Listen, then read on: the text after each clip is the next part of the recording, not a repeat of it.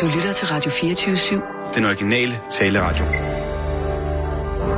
Velkommen til den korte radioavis med Rasmus Bro og Kirsten Birgit Schøtz-Krets Altså, hvad i alverden er det? Der er unger over det hele. Man kan jo ikke sparke sig frem for unger. Det er påskeferie, Kirsten. Ja, men altså helt ærligt, hver eneste gang man kommer ind på kontoret eller banker på, så er det jo som at åbne en russisk dukke.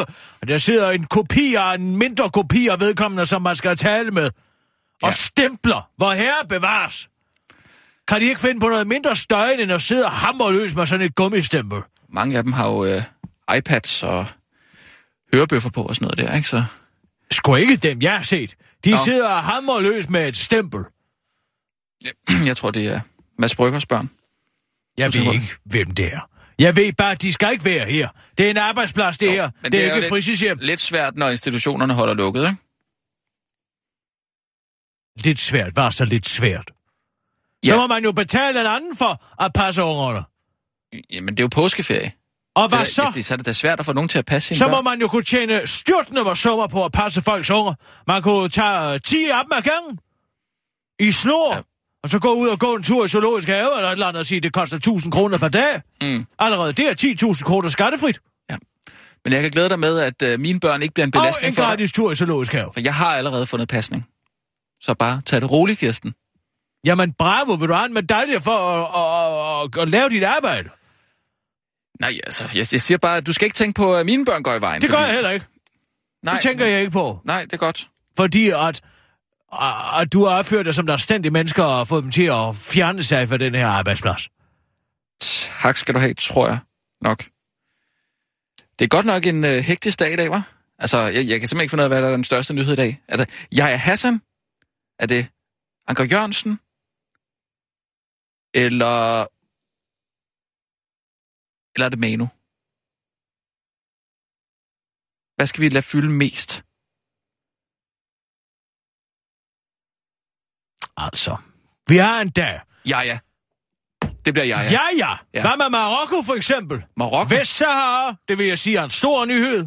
Og ja, ja, det er dernede, men det kan tidsnok blive vores problem, vil jeg sige. Anker, hvor Altså- herre bevares. Man skal gå og på altså- alle mulige røvsyge anekdoter om folk, der engang har set uh, Anker Jørgensen pendle en splint ud af en gås eller et eller andet, ikke? Jo, men... Det er jo som om Messias selv er død. Jamen, det er jo sådan lidt øh, Hvor herre bevares. Danmarks øh, Danmarks hvad? bedstefar. Danmarks JFK, eller hvad man kalder vores Det er som om den mand, han ikke har gjort noget galt. Man hørt folk om, at de engang har set, at Anker Jørgensen sidder og sole sig uden sko på. Som om, at det er en eller anden helgengørning. Eller han har engang drukket en bajer på det min bodega.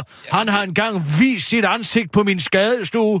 Ja. Han har engang stået ude foran mit vindue og kukkeluret. Jamen, det, var, det siger jo noget om, at han ligesom kom der, hvor folket var, ikke? Fordi Altså- han tog bussen. Bravo.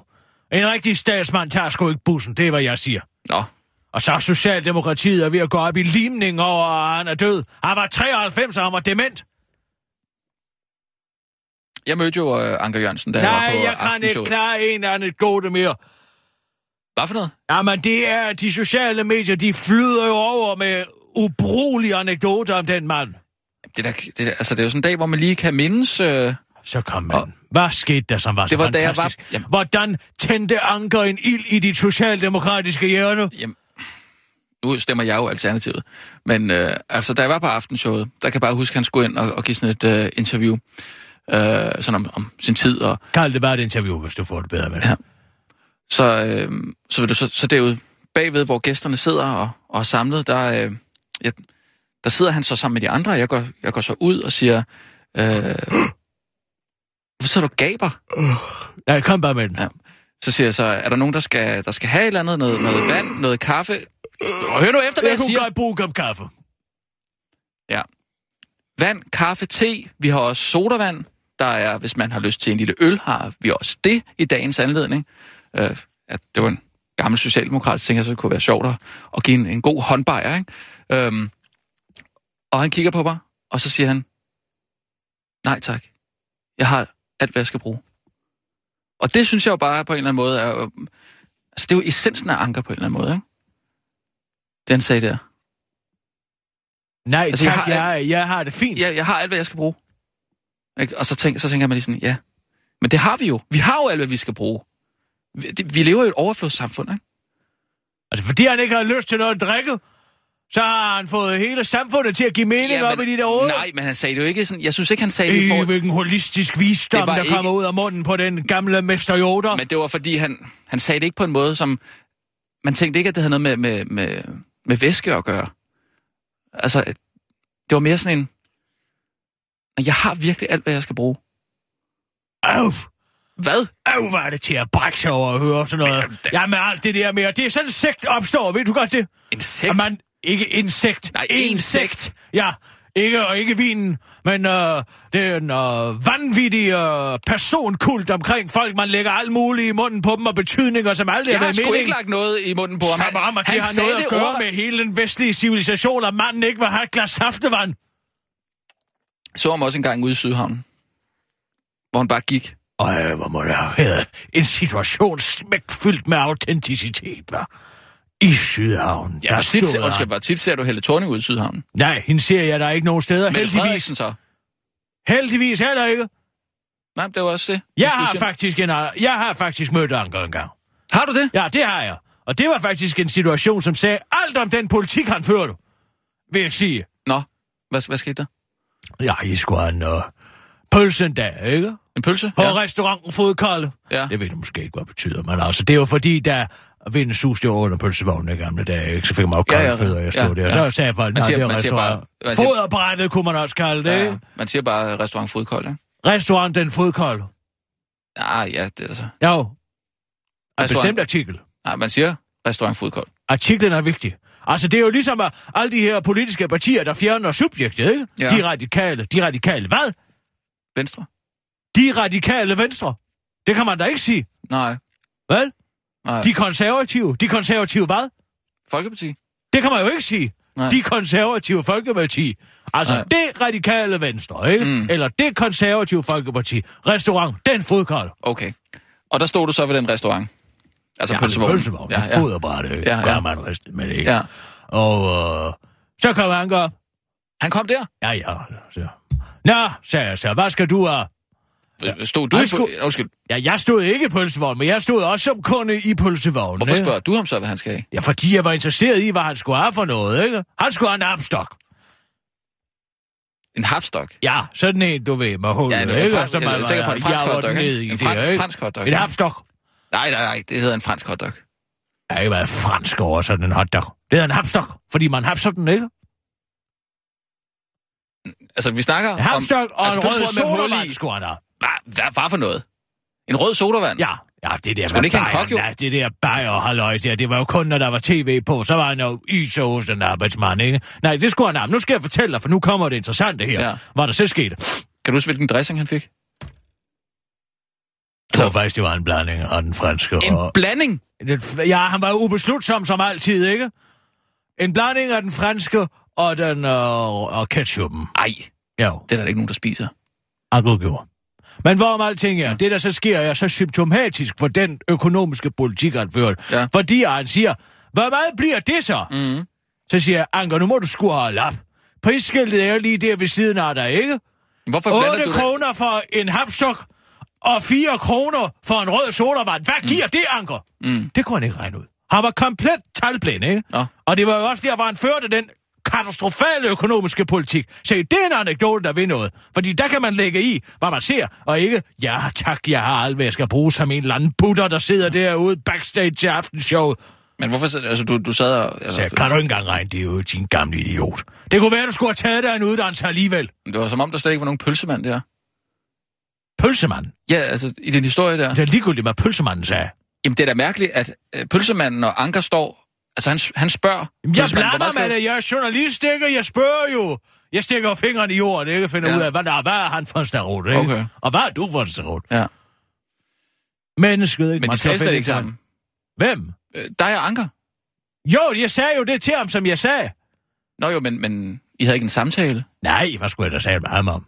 Vi har jo slet ikke ført det samme liv. Jeg har taget mig en uddannelse. Ja? Og også været dannet mig selv. Ja, det var han ikke, eller hvad? Nej. Skal vi køre? Øh, ja. Nej, Ja. lad mig lige en gang. Jeg skal lige have den her. Fordi Ja. ja. den her. Mytomanus serens anus seren. Bra! Pipopap. Myto med anus seren, så anus seren. Ja, den er god nok. Ja. Godt, så siger vi klar, parat, skarp. Og nu, live fra Radio 24 Studio i København. Her er den korte radiovis med Kirsten Birgit Schøtzgrads Hasholm. En ener er død. Han var den sidste af sin slags. Vi kommer aldrig til at se en som ham igen, og han kunne møde folk, uden de fik afsky for ham. Sådan lyder mindeordene for, hvad man skulle tro var en afdød galapagos men i virkeligheden bare en socialdemokrat, der ikke er uddannet katskjentpol. Anker Jørgensen, Socialdemokratiets mester Yoda, døde i går 93 år gammel, og det er ikke til at forstå, siger Socialdemokraternes Mette Frederiksen i en pressemeddelelse. Anker er ikke længere i blandt os. De ord skal vi have tid til at forstå. Det skal have tid til at synke ind, skriver partiformanden og tilføjer til den korte radiovis. Det kommer som et kæmpe chok, at en 93-årig dement, blind, gandbesværet mand bare sådan lige pludselig kan dø, siger Mette Frederiksen, der nok i virkeligheden er mere i chok over, at den sidste socialdemokrat, øh, eksempel på en arbejder i Socialdemokratiet, er død. Anker var på mange måder Socialdemokratiet, den stolte gamle arbejder, der til sidst lukkede sig om sig selv på grund af tiltagende demens og gangbesvær, men aldrig mistede modet, siger Mette Frederiksen til den korte radioavis og tilføjer, Anker var Socialdemokratiet, og Socialdemokratiet var Anker.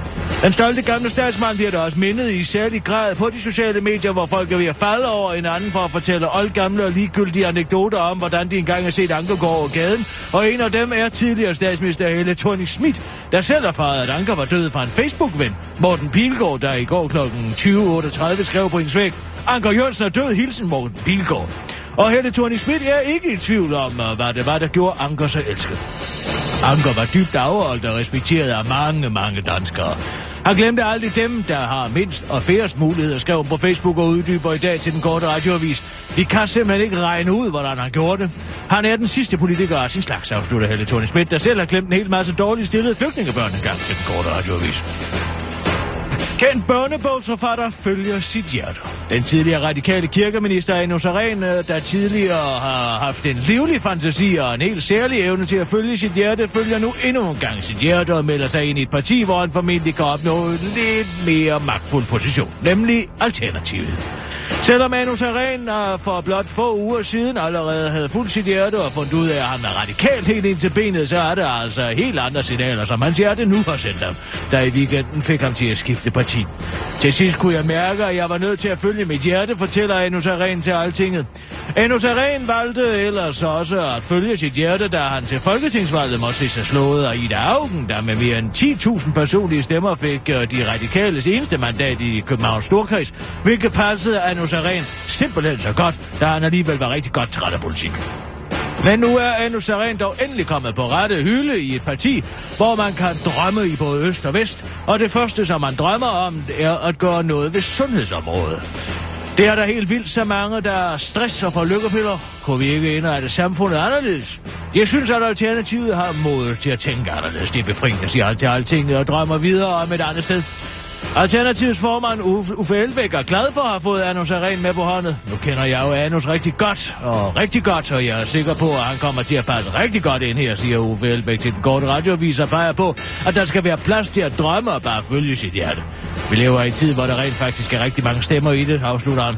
For tiden går Anus Aren og drømmer om at spille Billy Elliot i en ny, ny opsætning på Nørrebro Teater, så det bliver spændende at se, om han også har tænkt sig at følge sit hjerte på den, eller om han for en gang skyld vil prøve at bruge hjernen også.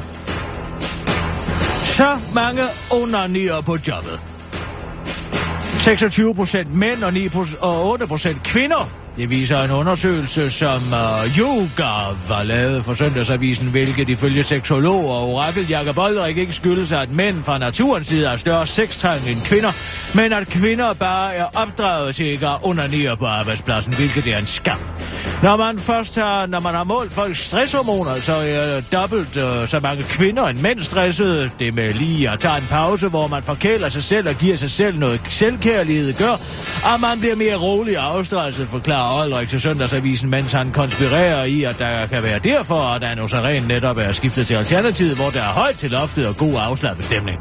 Ifølge Clara Hoffritz der er advokat i HK Privat, er det ikke et arbejdsretligt problem, at man onanerer i arbejdstiden, så længe det ikke er til gene for kollegerne eller går ud over arbejdet, fordi man som ansat er forpligtet til at levere det arbejde, man er ansat til, men at arbejdsgiver som citat hovedregel ikke skal kontrollere, hvad de ansatte laver, når de går på toilettet, fortæller hun til Søndagsavisen. Så god fornøjelse til de trængende derude. Det var den korte radiovis med Kirsten Birke Sjøtskrets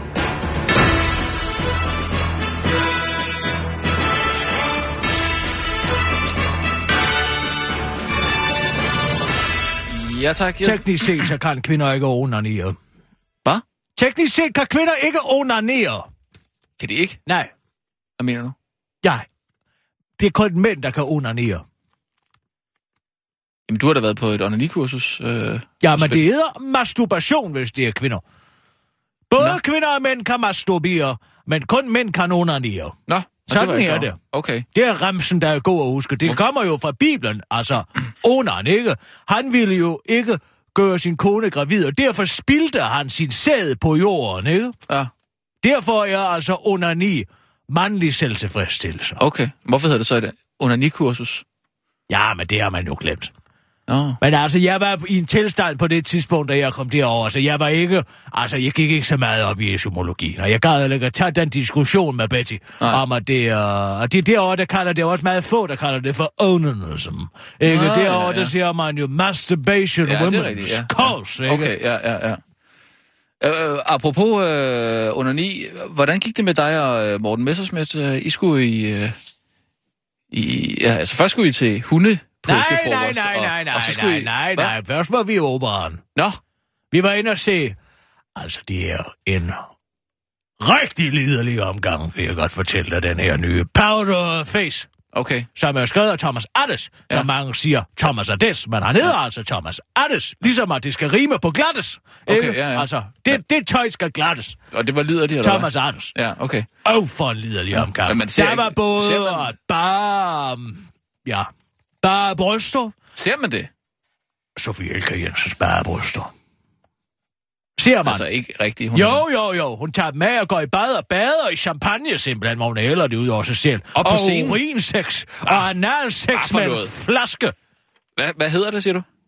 Powder Face, det er en, altså en opera, okay. som er meget moderne. Den er skrevet i 1995 af Thomas Adès, som okay. Jo måske er den moderne kompositionsmusiks nye Mozart, simpelthen, eller var han dengang. Nå. 24 år gammel var han, da han skrev den. Okay. En fejl havde dog sned sig ind. Og øh, det var ikke godt.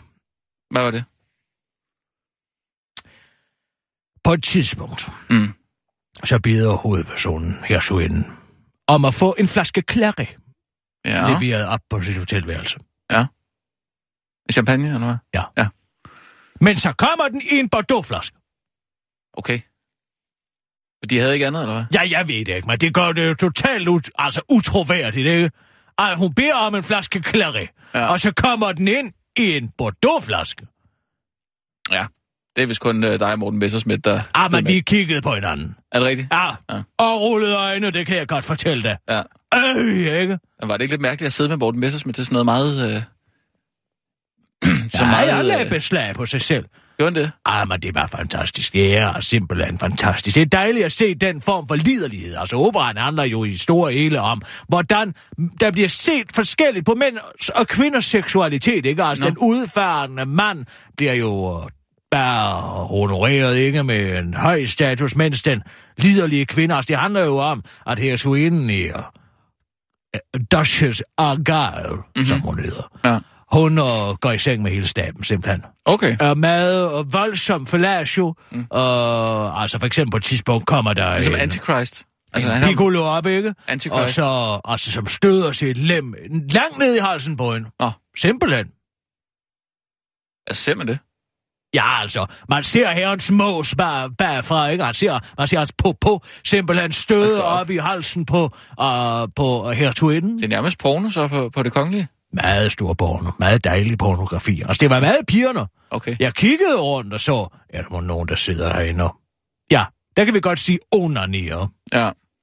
ikke? Jo, jo. Jeg kunne ikke få øje Var på der nogen. det? Nej, det- jeg synes ikke, jeg så nogen. Mm. Michael Bøjsen der sad derinde. Og, men altså, jeg Michael tror bare... Bojesen? Og til Bundesen? tidligere... Michael Bundesen, Nej, nej, nej, ikke ham. Uh, han kan slet ikke komme helt op på takkeloftet. Uh, Michael Bøjsen, tidligere uh, dirigent for Picoret. Men Nå. jeg tror bare, han, havde, han kløede. Jeg Nå. tror ikke, det var decideret under ni. Klød han i lang tid, eller hvad? Nej, han. Han var bare nede, og du ved, give de der par klem, som mænd gør. De. Mm. niver sig selv i pungen. Okay. Ikke? Jeg tror ikke, der var noget. Jeg så Nej, ikke noget okay. snavs. Mm. Men altså, hvorfor skal man også skamme sig over det? Ikke, hvis man ser noget, man godt kan lide. Jeg bliver jo ikke stødt over at se en mand under nier. Og du ville ikke synes, det var lidt mærkeligt, hvis der sad der en hel række af mænd og onanerede til? Til uh, moderne kompositionsmusik. Opera. Ja. Nej, det vil jeg ikke. Jeg vil synes, det var glædeligt. Det vil der puste liv i operaen igen. Det skal jeg love for. Du skal tage ind og se den. Ja, ja, det er lige før, man skal det. Den er madpigerne, altså. Hvad koster sådan noget? Det aner jeg ikke. Jeg betaler jo aldrig for at komme ind. Er det Morten, der, der giver? Nej, altså, men så får jeg nogle pressebilletter, så giver jeg en gang, og så får han nogle andre billetter, så giver han en gang, og sådan noget. Ikke? Nej, vi betaler ikke for det, det gør vi Men altså. du, du, har du tænkt dig at anmelde det? Nej. Og det var en stor Så kan du ikke oplevelse. komme gratis ind og se det. Og så kan du ikke få pressebilletter. Jo, jo, jeg siger bare, at jeg anmelder. Du, du siger, at du anmelder? Ja, ja, det gør jeg. Det er en lille hvid løgn. Ja, det er det da. Det er da faktisk en Øh. rigtig løgn. Det eneste, som jeg ikke bryder mig om der, Mm. det er, at der, er- altså, det er ikke nummererede pladser. Hvad så? Ej, jeg kan ikke lide, at man går ind på lige fod med alle andre. Altså, der vil jeg gerne vide, at jeg har første balkon, første række. Ikke? Okay, Og den ja. er min. Så det er sådan noget først til mølle-princip? Ja, det er det. Ah, okay. Altså, du ja. kommer ind, og så er det, altså, det er ren doggy dog. Apropos doggy dog. Ja. Ja. ja. Så dagen efter, så tog vi jo altså øh, ud til Vaxiso. Ja, det var spændt til hundejulefrokost. Ja, ja. Au, hvor var det skønt. Og vi fik opfyldt vores ønske om at se en labradoodle spise en himbersnitte. det Og det var et Ja. fantastisk syn. Jeg foreslog det med, at til næste år skulle de altså spise, lave nogen uh, madder med Nutella, mm. eller... Øh, nej, det må hun jo ikke få. Madder med peanut butter. Altså det her Ja, ja. øh, jordnødsmør, ikke? Ja, ja. Som de, så de kunne komme til at klaske op i ganen på hunden. Ja, Ja, det synes, synes det jeg så- ser så sødt ud, når Ja. de står... Og Ja. ved du hvad? Morten var faktisk... Øh, Ja, han brokkede sig i bilen hele vejen. Ja, han lød skeptisk, Åh, nemlig. skal Ja, vi nu ja, ikke bare, ja. kan vi to ikke bare gå ud og spise? Ja. Ja. Så Lars, nu tag ud og se på de små hunde spise. Ja. Tre retter, det er jo ikke så meget. Ja, det går og de hurtigt. spiser hurtigt, ikke? Ja, ja, og det ja, gjorde de også. ja. Men han blev faktisk betaget af det. Ja. Det gjorde han altså. Ja, ja. Altså det der med at se sådan en lille, han er jo glad for de små hunder, se sådan en lille chihuahua, ikke? Altså stå og spise en lille sardin, ikke? Ja. Øh, eller det var stil faktisk, ikke? Men altså sådan, sådan en lille chihuahua. Ja. Ja. Og hvordan den ligesom spiser, Den ikke? tager noget Det er meget tid, ikke? anderledes end at se en Sankt Bernards hund spise, for Ja, det- eksempel. ja, ja. Den kan jo tage det hele i en mundfuld. Haps, ikke? ja. Men du kan godt lide, altså, når de sådan går for det så hurtigt. Sådan, Ja, det kan jeg godt lide at se. ja. Det kan jeg faktisk godt lide at se. Ja. Det er meget betagende for mig. Sådan spiser Kati jo ikke. De, Nej. de sidder helt her stadig. Det, det, det er jo det, der er det kyniske ved det, ikke sandt? Kynisk kommer jo fra, altså, øh, det græske ord for hund, ikke? Ja, ja. Det er, Man, man tager, hvad der er umiddelbart foran en, ikke sandt? Ja. Uden at tage hensyn til noget som helst Ja, ja. andet, Det ikke? også der, hvor man siger, din hund, ikke? Altså. For eksempel... Din hund. Ja, Det, det nej, er din hund, nej, man. nej, nej, nej, nej, jeg tænker bare sådan i forhold til jeg Hassan og alt det der, ikke? Og det er jo, der er meget det, de, altså de her bandepersoner der. Bandepersonerne. Ja, altså dem, som han er op imod, altså... Øh, Ja, det. jamen, det er jeg, jeg... Føler du slet ikke med, jeg Hassan? Nej. Øh, Og jeg skal Altså, sige det- jer hvorfor. Det er fordi, jeg er over, overbevist om, at han kommer til at lave en Amelia Ullmann. og hvad er det? Ja, det er det her, hvor altså Emilia Ullmann var jo en meget, meget lovende, uh, jeg tror, hun er født i Chile eller sådan et eller andet den dur, men altså britisk kunstner, som har uh, vundet flere priser og så. Så pludselig, så begynder hun altså at lave en profil på det her Instagram, mm-hmm. som, uh, som er meget uh, lidt elitær, lad os sige det på den måde. Der handler sådan om outfits, du ved ikke, og tager billeder af sig selv, selvpromovering og sådan noget. Så Ja, mister hun ja. hele sin status Ja. i kunstverdenen simpelthen, ikke? Okay. I et år foregår det her, hvor hun bare tager billeder Altså, af sig selv i underbukser, Ja. hvor der er nogen, lægger make på og sådan nogle lige, og ligegyldige ting, ikke? Ja. Og alle siger, nej, nu har hun altså tabt skruen fuldstændig? Ja. Siger hun til sidst, det var et kunstværk. Så er det bare et kunstværk. Så var det et kunstværk. Og sådan en tror jeg også, ja, ja, altså han kommer til at lave lige om lidt. øh. Hvis han der ikke, øh, hvis han, øh, hvis han der ikke, øh, hvad det hedder, Dør. dør, dør inden. Ja. ja, det kunne man godt frygte jo. Ja. Nå, men i hvert fald, når, når, når, han, når de har de der sviner kørende imod hinanden, øh, øh, de her øh, bandepersoner og jeg, så er det sådan, sådan meget med, altså de, der- de siger, din hund, og altså det er slang, de bruger. Ikke? De taler både arabisk og så dansk, og så, så kører de en anden helt op. De hisser en anden helt op. Du skal næsten... Har du set den der video, hvor, øh, hvor han skyder en? Nej. Han er jo anholdt nu, Kirsten. Nå, ja, ja. Hvad, fordi han har skudt en i, i foden? En 17-årig dreng? Ja. Altså, det, det skal du altså lige se. Det, må jeg lige spørge om en ting? Ja. Sagde jeg... Nej, nu må du lige stoppe. Stop lige en gang. Ja. Sagde jeg, at der kom en claret ind i en Bordeaux-flaske? Øh, i... Ja, ja, det sagde du, ja. Bourgogne-flaske, selvfølgelig. Bordeaux er jo engelsk for... Øh, claret er jo engelsk for Bordeaux. Nå, okay. Den har altså slået fejl. Nå, ja. Det er okay. Det gør ikke noget. Nej, det er jeg ked af. nej, nej det gør ikke Jo, noget. det er jeg virkelig ked af. Jamen, jeg, jeg stussede ikke engang over det, altså det, det er okay. Det er fint. Og nu kommer du sikkert til at gengive den forkert, når du står et eller andet sted, ikke? Nej, nej, nej, det tror jeg ikke. Altså, hvad, hvad sagde du, det var? Bordeaux? Ja, altså Bordeaux og er det samme, ikke? Okay, og det var, du sagde så hvad? Jeg, jeg selv kom til at sige Bordeaux, men det er Bourgogne. Nå. Okay. Så, så det var fint nok, eller hvad? Der var ikke nogen fejl? Jo, jo, der var en fejl. Men jeg kom til at lave en fejl til. Nå, okay. Ja, det er okay. Det gør ikke noget. Men du skal lige se den der Jeg Hassan-video der. Er det ham, der bliver skudt? Nej, nej, nej, han skyder en i foden. Nå. Hvor skal jeg gå hen? Øhm, Jeg kan godt. Se her. Nu skal du se her. Ja. Prøv at kigge herover på tastaturet. Ja, Hvis jeg trykker den her ned, ikke? ja, Det er den her kontrol, ikke? ja, Så kan jeg trykke på T'et. Det betyder taps. ja. Så kommer der en Det- ny tabs op. Tak, det har du også vist mig, det der faktisk. Og hvad skal jeg så skrive? Øh, jamen, jeg tror, der var en... Øh, nu skal jeg lige se en gang. Øhm, Kom nu til jeg, sagen. jeg, er på YouTube, jeg er Hassan skyder ung mand i foden. Y-O-U. Nej, ja, ja. T-O-B-E. Ja, ja. Tube. Nej, nej, ja. Y-A-H-Y-A. Hvad skal jeg skrive først? Jeg er Hassan. Ja? Skyder ung mand i foden. Jeg hører. Ja. Jeg hører. Hassan. Skyder. Ja, ung Man mand i behøver foden. ikke at skrive hele sætningen. Den kan godt selv finde ud af, hvad man mener. Ja. har du den? Og dyr. لا يحيى يحيى يا بلوكرة عمو لا خلص عمو يا بلوكرة ما سمعت يلا يا بلوكرة نو Så skyd. Så, Nå, så stopper den. så stopper den så. Hvorfor stopper den der? Er det så, øh, så er der ikke mere? Det er meget dårlig film. Jeg flykker dig, mand! Nej, der er ikke se, om det er. Jeg lader flykker dig nu! Stop så siger du det! Stop det! Fuck Hvad var det, jeg skal sige til det? Jamen, øh, altså, det er jo ret vildt, ikke? det, der sker på hans væg. Der er også en, et, hvor han, hvor han ringer til sådan en bandemedlem og, og, og, og siger, at han kommer og, og smadrer ham. Og... Ja, ja. Føler du slet ikke? Nej, jeg gider ikke at følge med i det. Hvad rager det mig? Okay, så lad os tage nogle nyheder. Klar, parat, skarp. Og nu, live fra Radio 24 blev også slået ned i fredags. København. Prøv at se det her billede her. Her er den korte radiovis har med Kirsten. Birgit Schøtzgrads Hasholm. Obama på charmeoffensiv i Cuba. I går var en historisk dag for Cuba og USA, da den amerikanske præsident for første gang i 88 år besøgte det kommunistiske land. Obama ankom i Air Force One med hele La Familia, og skal de næste tre dage prøve at forbedre det anstrengte forhold mellem de to nationer, og sikkert drikke en Cuba Libre, spansk for rom og cola. På programmet er en baseballkamp mellem Tampa Bay Rays og det kubanske landshold samt en statsmiddag hos præsidenten Raúl Castro. Broderen og revolutionslederen Fidel Castro, som altså ikke er død endnu, vil ikke mødes med Obama, da han ikke rigtig stoler på ham. Måske er det fordi, at amerikanerne har forsøgt at slå ham ihjel 638 gange.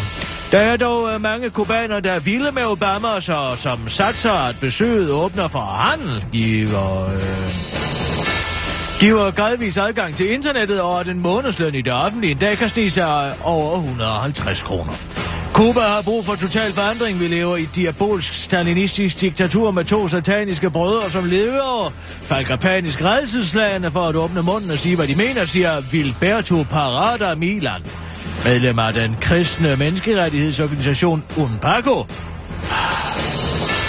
Union Patriotica de Cuba fortælle Jyllandsposten. Han var skuffet over paven, som på trods af pomp og pragt faktisk ikke gjorde en forskel. En anden begejstret kubaner er damptrumlechaufføren Ariel.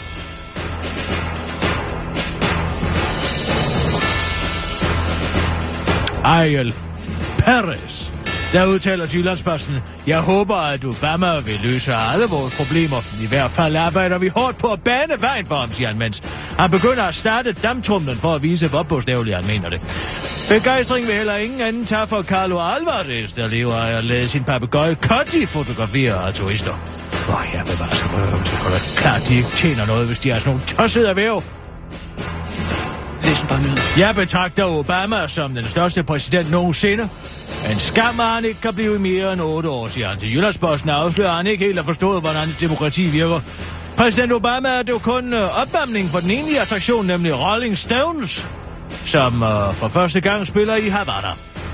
De vil i aftens anledning skifte Devil ud med at synge Sympathy for the Fiddle. Mens de vil slutte koncerten af med You Can't Always Get What You Want, som netop er Fidels autosvar til alle kubaner. Too soon, Joachim. Now I know what a state man is. He is a dead politician. We need more politicians. Den liberale provokatør Joachim B. Olsen er kommet i modvind, efter han i går forsøgte sig med den lille morsomhed på Facebook på bekostning af den tidligere statsminister Anker Jørgensens alt, alt for tidlige død. Det var dog ikke Joachim B. Olsens egen morsomhed, men et citat fra et amerikansk radiojournalist, som politikeren havde lavet sig inspirere af på sin Facebook-væg, der fik folkedomstolen til tasterne. Facebook-brugeren Birgitte Cecilie Åstrup skrev blandt andet, hold da op for en kommentar. Kunne du ikke tage en af dine tidligere kugler og slå dig selv oven i hovedet med den, så mister vi forhåbentlig en tidligere kuglestøder, og mangler ikke nogen af dem. Hvis alle der er lige så dumme at høre på som dig. Og det var altså en kommentar som den, der fik Joachim B. Olsen til at indse, at humor som bekendt er tragedie plus tid, altså noget længere tid. Derfor måtte den liberale alliancepolitiker altså slette sin opdatering og lave en ny, der også indeholdt en undskyldning og en indrømmelse af, at citatet i øvrigt var forkert. Der skulle nemlig have været Now I know what a statesman is. He is a dead politician. We need more statesmen. Til den gode radiovis siger Joachim B. Olsen, at han er skide ærgerlig over, at han ikke ramte rigtigt med sin joke, men han har en anden, som han gerne vil forsøge sig med. Anker Jørgensen er ude at køre. Det er selvfølgelig, og som det hører sig til for en statsminister, chaufføren bag rettet Anker Jørgensen på bagsædet. De kører på landevej, rammer en gris, der er kommet ud af sin indhegning. Grisen er død, og på stedet er Anker, der jo er en redelig mand, sender sin chauffør ind på gården for at fortælle, hvad der er sket og betaler erstatning.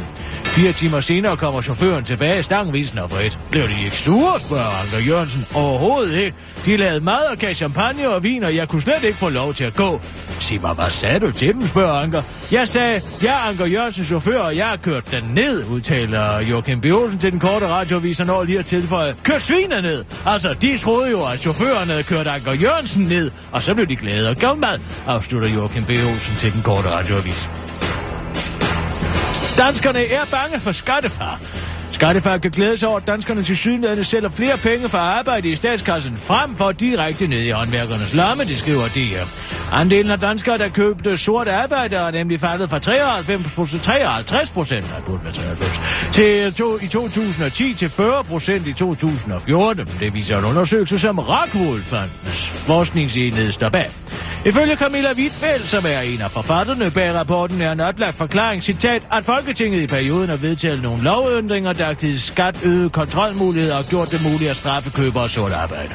En anden årsag er ifølge Camilla Wittfeldt, at folk oplever det som farligere.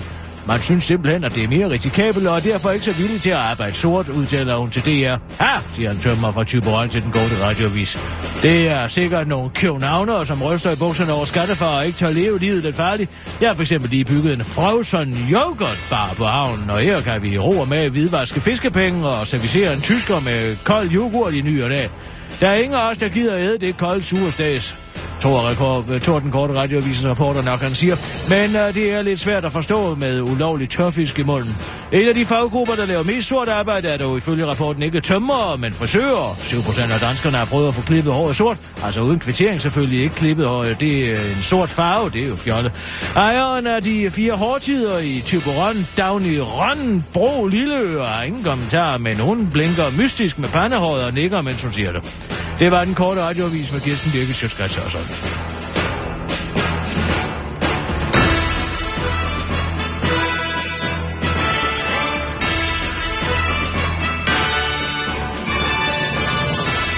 Og så er vi ude.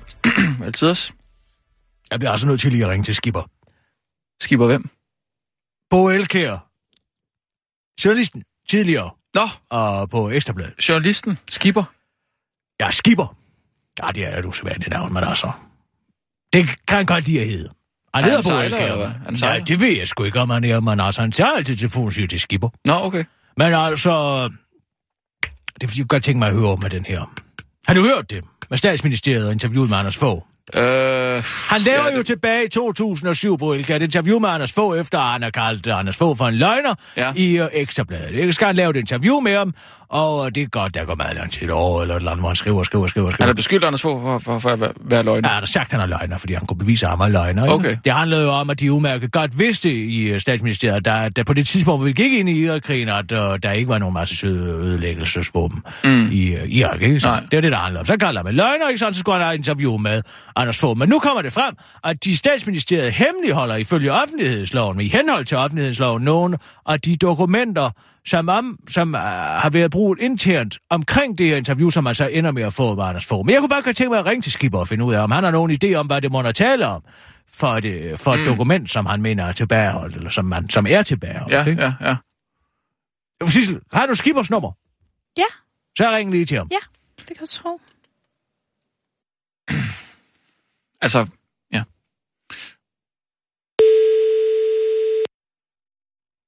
Det er da ikke Danmark. Hvad siger du? Er det Skipper? Ja.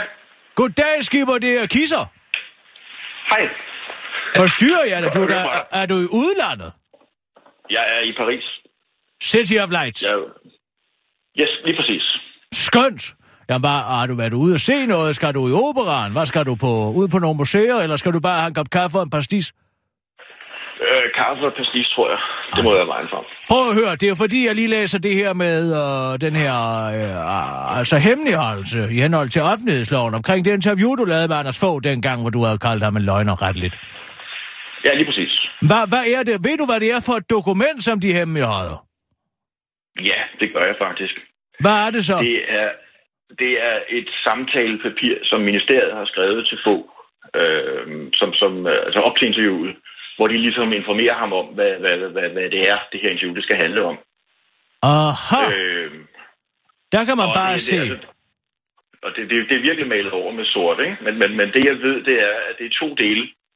Ja. Øh, hvor den første del, det er sådan nogle, nogle generelle forhold omkring, hvordan tingene er i Irak, og den anden del, den forholder sig i, i gåsøjne, citat, mere specifikt til centrale spørgsmål stillet af Bo Elkær. Så det er altså nogle embedsmænd, som har forsøgt at klæde Anders få på til det her interview, som, uh, som nu er blevet hemmeligstemplet. Altså det er et Ja, dokument, som de har sendt til Anders få og sagt, det skal være opmærksom på sådan og sådan, og det er det, interviewet handler om. Ja, det er det, idioten er vil spørge om. Nå, hvad ved du, hvad der stod i det dokument? jeg, jeg ved ikke mere end det. Nej, det, øh, altså, det, det, det ligger jo øh, gennem der vejen dybt nede i deres sikkerhedsarkiv. Altså, så det er ikke sådan lige til at få fat i. Men du vil ikke engang gætte sig. Øh, jeg, jeg begiver mig nødig af med gætterier. Nå, hvad nu, hvis jeg gætter? Og så kan du, så kan du klikke. Hvis du klikker med telefonen, så kan du, så kan du klikke, hvis jeg gætter rigtigt. Fyr den løs. Hvad nu, hvis jeg gætter på, at det, der stod i det dokument, var, at man har forsøgt måske at gennemhulle din journalistik, ikke sandt? Og så har man måske sagt til Anders få, vi kan ikke finde nogen huller i hans argumentation, så de har fortalt udenom på det her spørgsmål, og dermed har man implicit erkendt skylden om, at man var velvidende om, at øh, det var mere eller mindre en krigsforbrydelse at gå ind i Irak. Ja, det er så her, jeg klikker med telefonen. Det lyder, det lyder sgu meget Du skal jo bare klikke, skipper. Du skal jo ikke sige bekræfte det, hvis der er nogen, der lytter med. Du skal bare klikke. Jeg, jeg, jeg prøver, jeg er jo allerede i sikkerhedsarkivet, så hvad mere kan de gøre? Ja, det ved jeg ikke. Det var sgu da meget godt gættet. Ja, ikke? Ja. Nej, men så må du have en god tur til Paris. Jeg bare, det var bare stille min egen nysgerrighed. Jamen, det er orden. Det er godt. Ja, det er godt. det godt, skipper. Hej. Hej. Ja. Er der noget, du skal lave noget på, eller hvad? Er det bare for din egen nysgerrighed? Det er bare min egen nysgerrighed. Nå, okay. Ja. Jamen, øh, Det er et meget kedeligt interview, han fik lavet. var det det? Ja, fordi det var jo lagt op til, altså, der var jo lagt op til det, The Clash of the Titans, ikke? Mm. Altså, man havde jo, i flere år havde han jo skrevet, at man ikke kunne få det her interview, ikke? Ja, ja. Man havde, det var jo ligesom om, Det var jo ligesom Frost Nixon, ikke alle havde siddet og ventet på, at der ville komme det her. Ikke? Men det blev Ja. også meget Frost Nixon på mange måder, bare uden afslutning. Okay. Øh, skal vi tage nogle øh, nyheder? Ja, lad os endelig ja. gøre det. Ja. Klar, parat, skarp. Og nu, live fra Radio 24 Studio i København. Her er den korte radiovis med Kirsten Birgit Schøtzgrads Hasholm. Alt det, som ingen ser, det er ingen ondag, sådan sang vidunderlige Kenny Lykke og Lotte Nielsen til MGP tilbage i sommeren 92, men sådan synger statsministeriet også om et 8 år gammelt interview, som journalist Bo Elkær foretog med tidligere statsminister Anders Fogh Rasmussen. Interviewet blev foretaget efter, at Bo Elkær i Ekstrabladet havde skrevet, at Anders Fogh havde løjet om grundlaget for Irakkrigen, og nu viser det sig, at en række oplysninger om interviewet er blevet mørklagt i et særligt sikkerhedsarkiv i statsministeriet, hvor kun dokumenter af helt særlig karakter bliver opbevaret, f.eks. topfortrolige dokumenter tilbage fra den kolde krig. Det er et problem, mener professor historik Ben Jensen, der forklarer til Jyllandsposten. Det er et problem, fordi vi så aldrig får disse vigtige begivenheder af Danmarks historie ordentligt oplyst, siger han. Han har aldrig øh, før i Danmark set, at oplysninger om journalisters interview med minister bliver gemt væk i særlige sikkerhedsarkiver. Og ekspert i offentlighedsloven Olof Jørgensen er enig. Det er en repræsentant fra pressen, som har stillet nogle spørgsmål til en minister, og hvordan det nogensinde kan blive en sag om statens sikkerhed, har jeg meget svært ved at forstå, siger han til Jyllandsposten. Så skulle bare ønske, at siger. Ifølge statsministeriet er det mørklagte dokument internt og udarbejdet øh, i forbindelse med Bo Elkers interview med den daværende statsminister, men ministeriet understreger, at det ikke indeholder citaten nærmere oplysninger om enkeltpersoner herunder journalister. Ministeriet skriver samtidig, at materialet i sin tid, citat, formentlig er havnet i Sikkerhedsarkivet, fordi det handler om forhold, der blandt andet vedrører, citat, statens sikkerhed. Ministeriet vil ikke oplyse, om der optræder andre journalister i Sikkerhedsarkivet, men siger til den gode radioavis, Nå, alt det, som ingen ser, det er ingen ondag, som denne her affære. Alt det, som ingen ved, det kan ikke komme, de andre ved, siger en repræsentant for statsministeriet tilføjer. Ja, ja, jeg ved godt, man ikke må rime ved med ved, men melodien er jo fængende nok. Pas på, terrorist. Din pizzaordre kan afsløre dig. Fire måneders menneskejagt er endelig slut. Salah Abdeslam er endelig blevet fundet fra de skjul i Europas grimmeste og ondeste land, Belgien. Salam Abdeslam mener, at spillet, mener sig at have spillet en stor rolle i terrorangrebene i Paris for et halvt år siden, og var den sidste af de i alt 10 terrorister, der stod bag angrebene. Men uh, nu er det altså slut med at gemme sig for lovens lange arm, og hvordan det lykkedes uh, øh, de europæiske efterretningstjenester at finde frem til ham, ja, det gjorde de med kæmpe pizzaer. I flere dage overvågede efterretningstjenester et hus, hvor moderen til en af Abdelslams terroristvenner boede, men først fredag blev de overbevist om, at en gruppe mennesker og ikke kun en gammel kone skjulte sig i huset. Hun bestilte nemlig forskellige kæmpe pizzaer til sig selv, og så gik der en pros op for politiet, da hun umuligt kunne have så glubende en appetit. Hvilke pizzaer der var tale om, fremgår det ikke, men uh, ifølge den korte radiovises kilder var der tale om en kebab med salat og dressing, hvilket afgjorde sagen for politiet. Så hvis du er terrorist og sulten efter pizza, så bestil for aller skyld en meatlapper-pizza og pille cocktailpølserne fra. Den korte radioavis har talt med en ene af justitshævner Sauron Pind, som straks lader sig inspirere af pizzaovervågningsmetoden, mens de konservative sundhedsordfører Slikmund Mendel Appelgaard er knap så begejstret. Der er intet mistænkt lige, at man som kvinde bestiller to kæmpe pizzaer alene. En til aften og en til morgen. Jeg sidder også ned og taler med en helt ligesom Maddan Mad Jørgensen siger, jeg skal, udtaler hun til den korte radioavis, mens helsefornæserne slår korset for brystet. Medicinalindustrien vil have egen minister. De danske biotek og medicinalselskaber mangler en minister, der målrettet arbejder for at styrke branchens vilkår, så Danmark kan udklække et nyt Novo Nordisk nyder det fra Danmarks underste brancheforening, Lægemiddelindustriforeningen. Hold da. Det drejer sig om, tænk hvis man kunne lave sådan en i skrabbel, Lægemiddelindustriforeningen.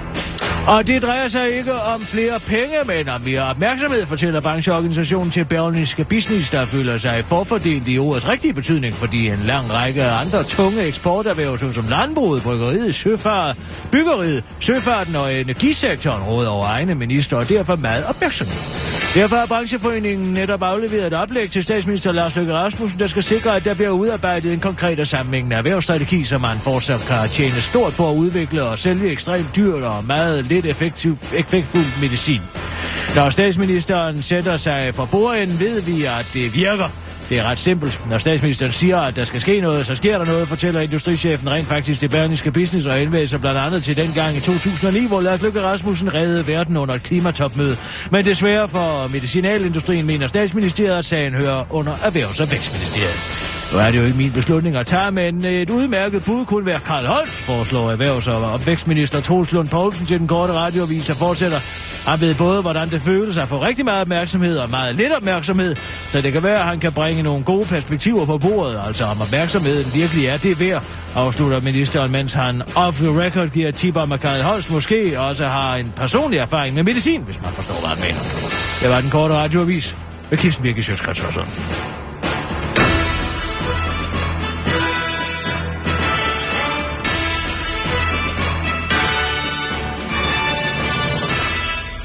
Ja, tak. Ja, altså meget interessant, det der foregår nede i Marokko lige nu. Ja, hvad er det? Øh, øh, Det er jo? Ban Ki-moon, den idiot, der er kommet Ja. til at tale over sig, ikke? Jo, Han er kommet til at sige under besøg i Algeriet, ikke? ja. Og det skal han ikke gøre. Han, altså, ja, han er diplomat, men så burde han sgu også vide, hvor diplomatisk man skal være. Han har sagt, at Marokko er en besættelsesmagt i Vestsahara. Mm. Kan du huske Vestsahara? Hvor gammel var Ja. du i 91? Ja, så har jeg lige været lige... Jeg er jo for 83, ikke? Så, så det er ikke så 8-9 der, ikke? Fulgte du med i det hele? Øh, men nej, det gør jeg ikke. Nå, læste du ikke avis? Nej. Ikke, altså, jo, så læste den bagfra i hvert fald. Altså, det var omvendt ordstilling. Hvad siger du? Hvad mener du? Nej, så, noget- ja, så er Jup, jup, jup, jup. nej, nej, nej, så, så, så bagfra så måske tegneserierne først eller et andet. Det var ikke, altså, det var ikke, ikke det handlede jo ikke om Vestsahara.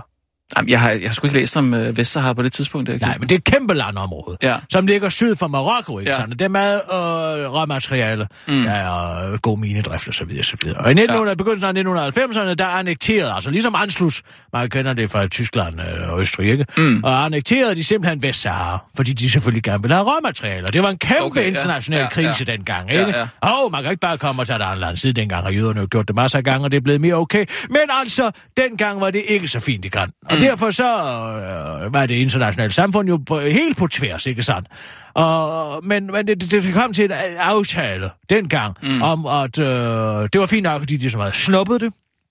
Det hvad siger du? De har snuppet det. Ja, snuppet det, Snuppet ja, ja. De Ja. ja. Men at der skulle være et øh, demokratisk valg inden 1992. Okay. Der er ikke sket en skid siden, naturligvis, ikke? Det er jo det, man har Men det, de dog har gjort, det er, at de har bygget en kæmpe stor mur ned igennem Vestsahara, som øh, også er den, som man mener, Donald Trump har ladet sig inspirere af, den han gerne have nede i okay, Arizona der, ikke? Ja. Og sådan så, at Algeriets flygtninge ikke kan komme ind i Marokko. Og Marokko er jo, altså, ligger jo op til Gibraltarstrædet, ikke? Ja. Nå, men det, som øh, de så har sagt, det er Mm. ikke sagt, nu har de sagt til Ban Ki-moon, nu skal du ud og med at holde din kæft, din kinøjs, ikke? Fordi du skal ikke komme og sige, vi er en besættelsesmagt, nu er der ligesom gået så lang tid, så nu lader vi den flyve, Ja. ikke? Men de er en besættelsesmagt. Ja, det er de jo teknisk set, ikke? Men altså, det er jo ligesom, måske er der forældelsesfristen over på den, ikke? Altså, hvis du har haft en biblioteksbog i 22 år, så kan det også være, at den er din teknisk set, ikke? Jo, det ved jeg Ja, ikke. jo, men altså, Man hvis du har haft Peter i- Høs, i måske, de 22 år. måske egnet i 22 år. Det er da stadig biblioteket. Så behøver man måske ikke at aflevere den tilbage, så kan det godt være, at den bare kan få lov til at ligge i privaten, ikke? Og så er der ikke nogen, der siger det. Hvis men man det lige er kan da- få neglen ind under det der biblioteksmærke, der sidder, ikke? Så kan man lige rive det. Altså, er der Jamen, så er man der ser, stjålet. man har taget Peter Høs, de måske egnet, Jo, men og så- så aldrig afleveret den tilbage igen. Så har man... Men sådan er det også med Vestsahara. Okay, Og hvor ja. ja. alting er, nu har de bedt om at æde sine ord igen. andet alligevel. Hør nu lige efter. Ja, okay, ja. For ellers siger de, så kan det jo være, at der ikke bliver holdt så meget øje med den mur, ikke? Og ikke bliver så meget holdt Holdt så øje. meget øje med Ja. den mur. Altså som i... Øh, så åbner vi. Så Åbner- åbner vi for slusserne, ikke? Og så kommer alle kulturberigerne jo herop, ikke? Fordi det, det, der er jo ikke så langt i en båd. Nej. Altså fra Tangier Ja. til uh, Gibraltar. Ja. Og hvad med Spanierne? De har allerede en gang været overrendt af morerne, ikke? Mm. Og nu kommer det en gang til. Og Så, så der- jeg siger, Ban Ki-moon, æd dine ord for Guds skyld og for vores skyld. Jamen, kan for det- det iberiske halvø og for Har resten af Europa. tilbage? Nej, han vil ikke. Han er stadig. De er simpelthen så stadige, de der japanere. Men det er jo fordi, eller hvor han er fra, koreaner. Det er jo fordi, de skal stikke en dolk i maven, hvis de har begået en fejl, ikke? Oh, Det er ligesom at se Toyotas direktør, det er ikke, fordi han er kommet til at lave et eller andet, sidde og hylde på fjernsyn, Ja, ikke? jo, jo. Der. Jeg tror ikke, at de sådan, hver gang skal stikke en dolk i maven, hvis de har gjort noget forkert. Ej, hvis det er alvorligt nok. Og det her, det er bare, jeg siger bare, Ban Ki-moon, hold nu din kæft.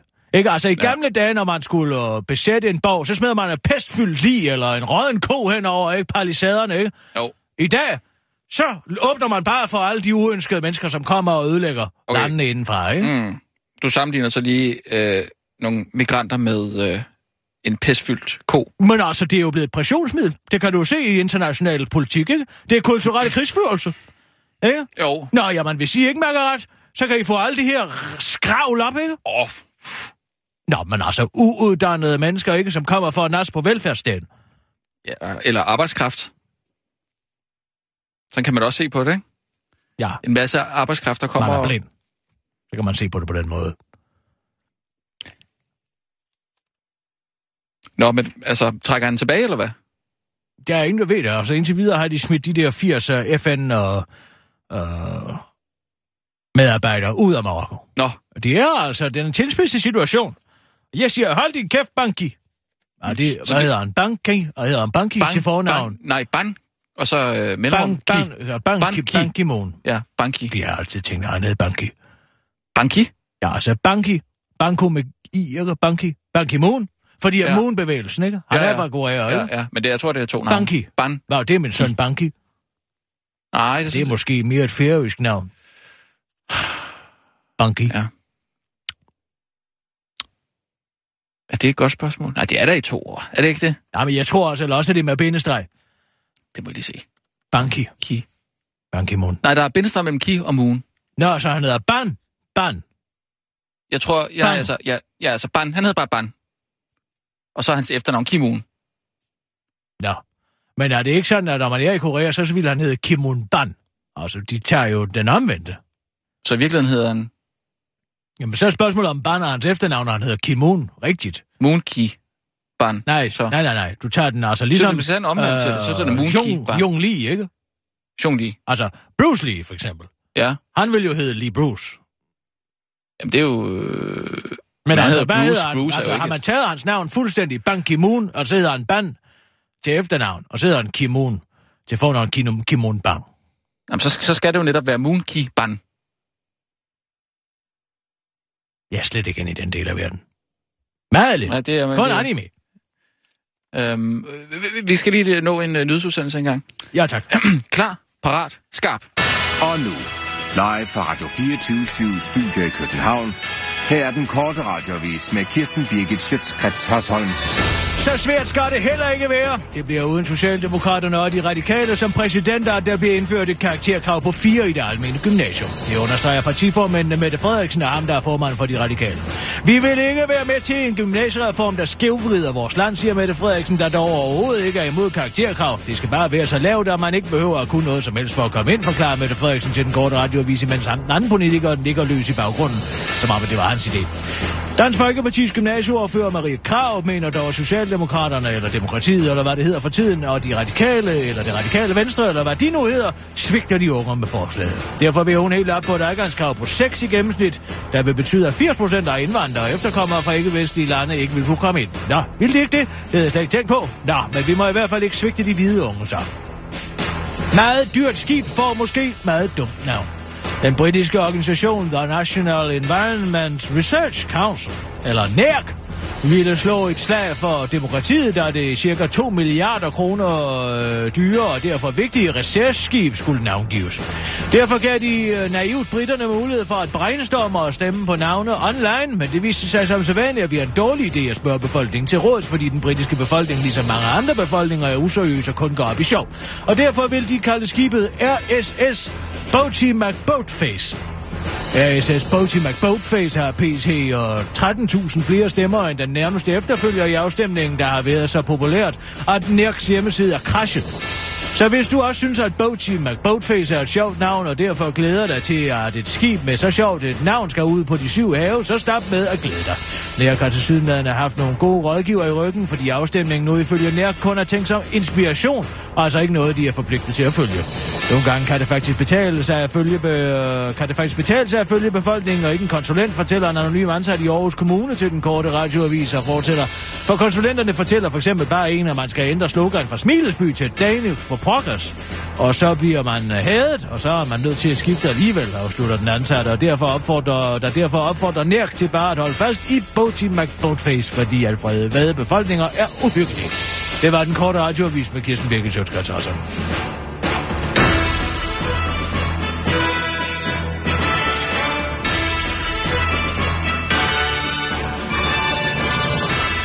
øh, Kirsten, vi er enige om, at vi holder fri torsdag, fredag, lørdag, søndag og mandag med, ikke?